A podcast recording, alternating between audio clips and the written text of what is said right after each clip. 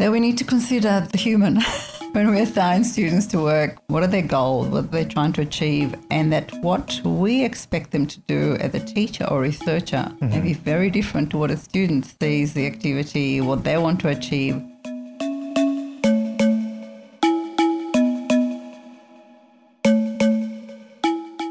Welcome to this episode of Turn Taking with Kevin Cotto and Sarah Snyder. We are making research accessible in the broadest sense of the term and highlighting takeaways for people, including not only product, but process. We also like to bring to the forefront the personalities behind the research.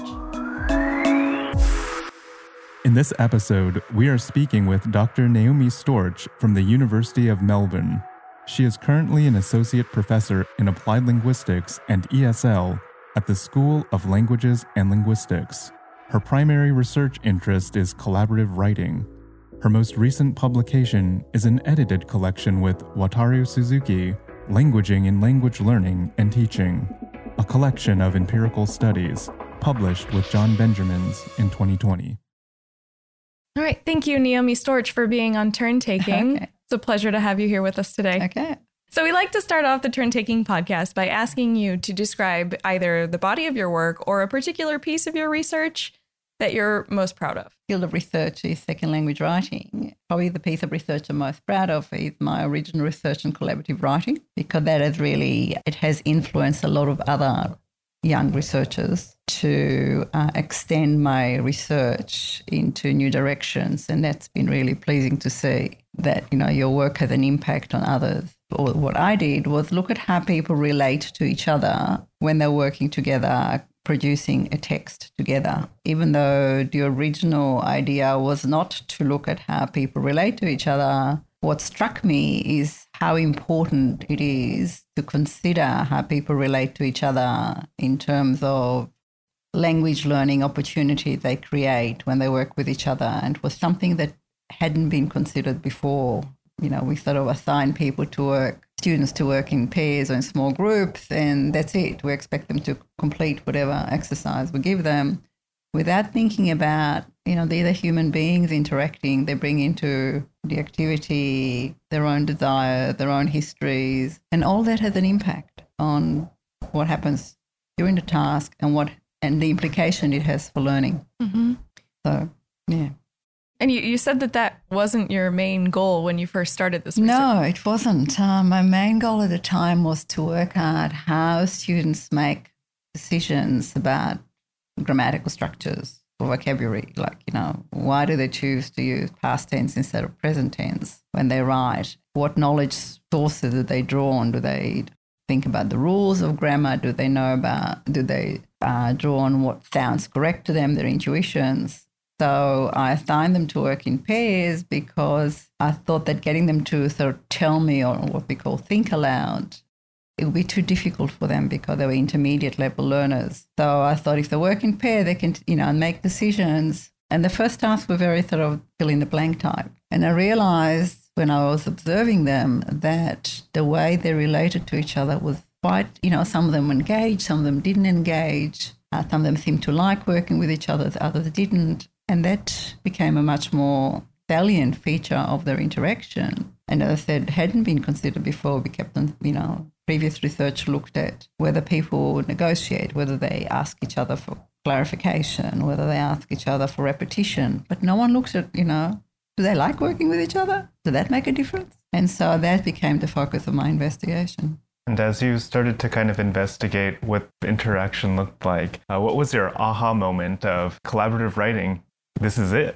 Well, there were two things. One was I wanted them to start working on one, rather than sort of moved away from idea of them working on sort of typical grammar exercise like fill in the blank. Uh, and that was sort of in the sense of pilot study to writing a text together. Because again, there was a little bit of research of students working in groups on producing a presentation eventually. But no one looked at working together producing one text. And yet mm. we often get students to work on assignments in a team, in, even at high school, but also university. And secondly, no one really looked at how they relate to each other. So there was sort of the that was sort of the light bulb moment was mm. wow, you know, something is going on there that has somebody that no one has really investigated. Nice. And looking back on your larger body of research and collaborative writing, what is um, a takeaway for other researchers or perhaps also for uh, practitioners? That we need to consider the, uh, the human. when we assign students to work, whatever task we give them, we need to look at what are their goals, what they're trying to achieve, and that what we expect them to do as a teacher or researcher mm-hmm. may be very different to what a student sees the activity, what they want to achieve, same task, different activity that was written about by Patsy Duff, that you can't predict human behavior and that you need to look at it from the teacher, from the student's perspective and what mm-hmm. they get out of it and what they understand it to be and what they want to achieve. Mm-hmm. I'll never forget the moment that I realized that students don't do this just to piss me off. No, that's right. they may. I don't. I really don't think they do. Well, you know, some, you know, over the years, I know I've had students turning off my uh, tape recorder even though I'm recording. So you know, they can do things to piss me off, but but, but it wasn't just to do that, was sure, it? But they didn't like the activity, so you know. Yeah, I just I I remember that that moment where I thought to myself, what other reason could there be for this behavior? Mm. That seems to be aligned with your yeah. the takeaway of your research. Yeah. Thanks for listening. Feel free to pick your poison and settle in while we continue the conversation on turn taking. You talked a little bit about the process of finding your research topic, mm. and it wasn't exactly what you were set out, no. set out for. Um, but we're always interested in the writing process. So, how does a, an article come to fruition for you? You do a lot of collaborative writing, probably as a result of researching collaborative writing. Um, I'm not but sure if it's the result, to. actually. I mean, in academia, you often do collaborative work. Um, you work with your colleagues on a, I mean, I work together, I collaborate with my colleagues at the university um, on research. And so we then write it up together. And I've worked with colleagues that come from slightly different theoretical perspective when we write a book, for example. There are different reasons. I, don't, I think I would have done that work regardless of whether I would have done work on collaborative writing. It's not always easy. It's not the same as a collaborative writing activity that I do in class with my students because we tend to cooperate more than collaborate.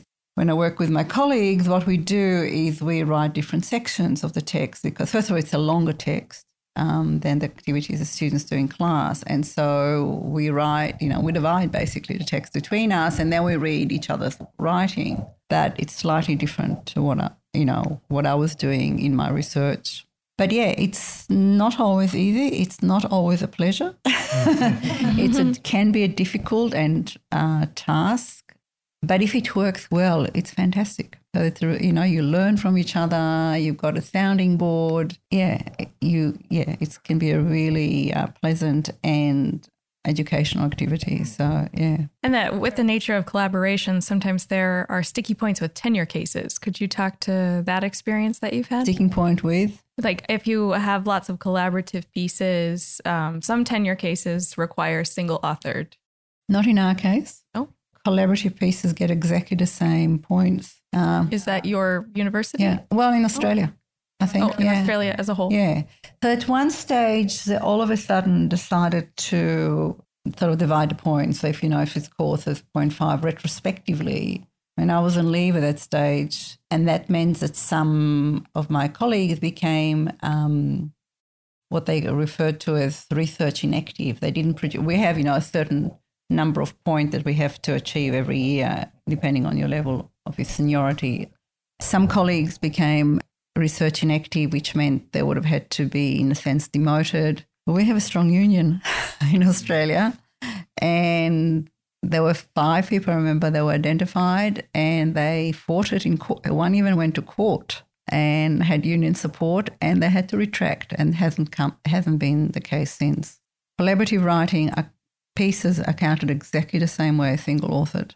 If all your work was collaborative and you're applying for promotion, that might be different, but not for tenure, for example. Um, and the university encourages collaboration. Interdisciplinary collaboration is really looked upon favorably. You know, research is usually done in teams. So if you look at the sciences, it's usually like, you know, 10 people in an article. So no, it hasn't been an issue. That's really heartening. I, I, It's not the same here. no. Yeah, it's- it varies kind of a lot. So, in regards specifically to single author versus uh, co authored pieces, sometimes it was our institution requires single author, it's weighted heavier, or a single authored book. yeah, or like this is your monograph, and that's what's needed. Yeah. Yeah, no, we, we don't. Um, when we apply for grants, we have to specify what percentage we contributed to. So whether it's 50 50, 40 60. I suppose it does look better. As I said, if you're applying for promotion, you do want to have some that are single authored, um, whether it's books or articles. But as I said, it hasn't been an issue um, for us since that sort of year when they d- decided to do something differently things may change in the future. I mean, those things change. What instead, what they look at is they have a league table of publishers and, uh, and journals, and that makes a difference to your promotion or, t- or tenure. So, which journals are you publishing in? The index, the impact factor. Yeah, the impact factor. Yeah, b- but yeah, impact factor and other factors. Thing. But yeah, they have they sort of some sort of a league table of journals and publishers, mainly journals. Yeah. It's understandable, right? Yeah, yeah, it's certain journals are harder to get published in. So yeah, And so, looking back kind of on the single author pieces that you did, and perhaps more so on the collaborative ones, um, earlier you mentioned a book that you had worked with someone. Um, was that by chance the work that you did with John Bitchener with Multilingual Matters? Mm. Could you perhaps um, speak to what that collaboration or maybe cooperative writing process was like? um, that you know that was difficult because we came from very different theoretical perspectives and we have very different writing style. So when you're writing a book, that becomes an issue because it has to be cohesive. Mm-hmm. I mean, a different theoretical perspective was only an issue to some extent. Well, in the conclusion, I mm-hmm. suppose, in the concluding chapter. But so basically, it was decided he was looking at the cognitive perspective, and I was looking at the sociocultural perspective of feedback of research informed by theories. And his style is much more chatty, and mine is not. If you're a discerning reader, you can, s- I mean, even if you didn't know, you know, who's informed by what, you should, you would be able to pick it out. That there are two authors with very different. I'm different. gonna read it again with that in mind now. very different styles. And so when we were reading each other's chapters, um, I could see, you know, I could recognize his style. And to me, at times, it seemed a bit informal, for example. Mm-hmm. Whereas he was reading my chapter, and to him, sometimes it seemed impenetrable. so, you know, that's the kind of issue that we had to work out. On a theoretical level, in the conclusion, he wanted me to to conclude by saying that they complement each other, the two theoretical perspectives. I couldn't say that because I didn't believe in it. Mm. and that became a bit of a sticking issue. So we had to work through it. And that was, you know, at times difficult. But we did at the end. And, you know, to me, the person is more important than the book. so, you know, I sort of, uh, Person is more important than the book. yeah, I mean, the people I work with are more important than the piece of work. That's absolutely true. Mm. This is the this is where we get to the rub of turn taking, right? That's my shtick now. Okay. we were responding to our work more accessible to uh, society at large. How would you say that society could apply your research? If you work, you know, in the workplace, for example, we have a lot of times when we have to work with other people. So understanding, trying to understand their perspective, try to understand what's the better way of going about working together, realizing perhaps that you achieve a lot more if you really collaborate on it rather than try and impose your point of view. So that's not going to lead very far and it's going to upset people and you may lose colleagues or friends as a result. So I suppose it also, in some instances, you may need to sort of negotiate in before you start working. So it's a, it, the importance of working with other people, and we're constantly working with other people. So it's a better understanding of how you work more effectively with other people that I think that my work may be important beyond the classroom. Mm-hmm. And it's that positioning It, that helps you. yeah, the positioning, but also an understanding of you know your who you're working with. You know, it's all relational. It's all how you interact with other people, and you need to keep that in mind. That they may come from different perspectives, and if you want to convince, if you want to work well with them, basically you have to keep that in mind and think about what's important for you from there. That said to me when I was working with co-authors, the relationship is much more important than the piece of work. So, you know, if it if it's working well, that's not an issue. You don't have to think about it. But if it's not working well, you know, what's what's the most important? Is to, to complete the task the best you can, or to somehow complete the task and get on with with the person. Mm-hmm. And this may be a difficult question that we can strike if you'd like, mm-hmm. but uh, have there has there any, ever been a situation where the task could not be completed? I can't think of any situation where the task was not completed, but there were, I remember there was a stage where I was going to say, okay, you do it without me. That it just became, you know, they were very close colleagues of mine. It just became, I, I, I, was quite hurt by, you know, what was going on. And I thought, it's just not worth it for me. I'd rather step down and they can complete the task without me. Somehow we completed and we, you know, we got over it, but it was very, very difficult to remember. Yeah. Mm. So mm. as I said, it can be quite difficult. Yeah.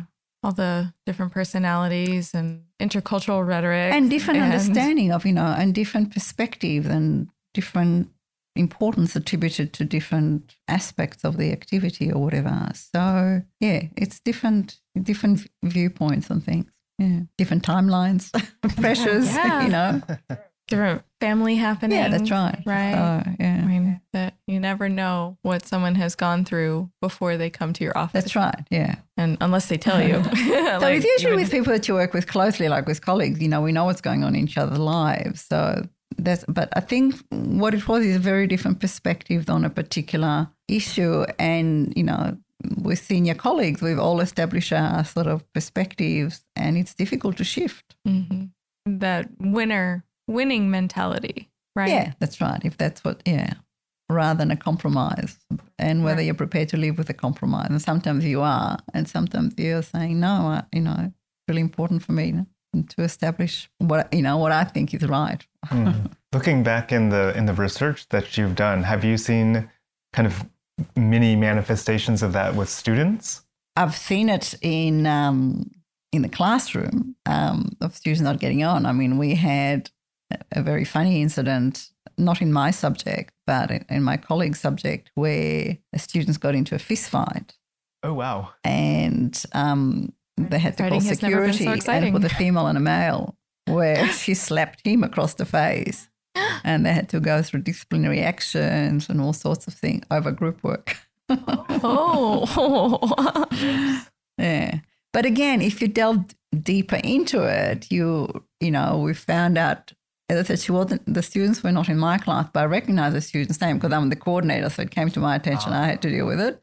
I recognized the student's name because she had failed a subject in the previous semester uh, and I was on her disciplinary committee. So she was obviously getting quite anxious. There's this group assignment. If they don't do it very well, she may not do very well in this subject. Right. And so she was under a lot of stress um, and became quite, I don't, I don't know. I, I didn't observe the group work was done outside class times. She became very distressed, obviously, and told him off, and he didn't take it too kindly. And yeah.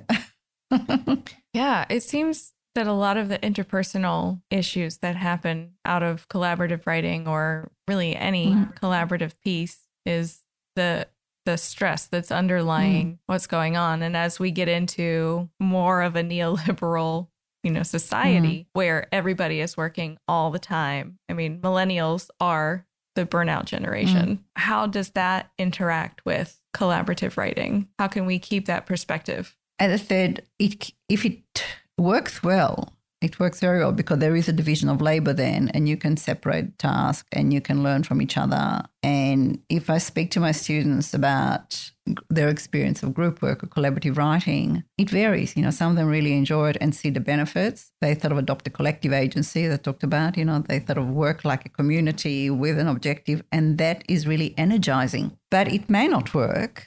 And if it becomes very competitive, like in the incident I described, and if there are different agendas going on, then it's a disaster. But that's the same for anything. I mean, you know, it's not just collaborative writing, it can be for any task that, you know, if you assign a student a task and they can't complete it on time or they don't, you know, they don't do well on the task, eh, that becomes very stressful as well. So I think part of our role as educators is also to educate students to work with other people. that you can't, you know, I don't always implement team writing and collaborative writing, but I think it's an important part that we, you know, that they learn to work with other people and manage conflict. Yeah, it's an important skill. Absolutely. Mm-hmm.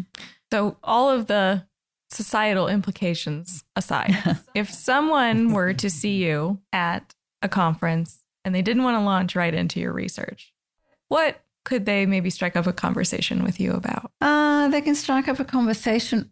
You mean about still academics that are work related, or maybe maybe not? Okay. So they can talk about Australia, or you know where I come from, or whether I'm you know native speaker of English, or um, if they could find, work out that I'm not. Um, and it's the same for me. I mean, if I pe- meet people at the conference, I usually say, you know, where you're from, which mm-hmm. university or which country you're from, if I could see that they're not native. I think I'm very politically aware about what's going on around the world. I really like to hear about, you know, like what's going on in Hong Kong, what's going on in uh, Iran, what's going on in uh, South America. So that kind of conversation really interests me. So they could perhaps ask me about Australia and what's going on with treatment of refugees mm. or political system that could be, you know, an interesting conversation as well. All very interesting conversations. And so is this. So thank you so much for being on Turn yeah, Taking. You're welcome. Yeah, it's a real pleasure having you on. Thank you very much for selecting me.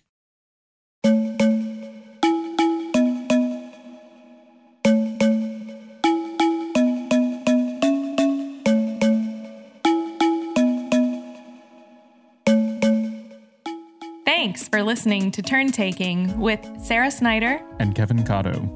If you have questions for our authors or suggestions for research that you'd like to know more about, just email us at turntaking.fm at gmail.com. We hope you'll tune in next time.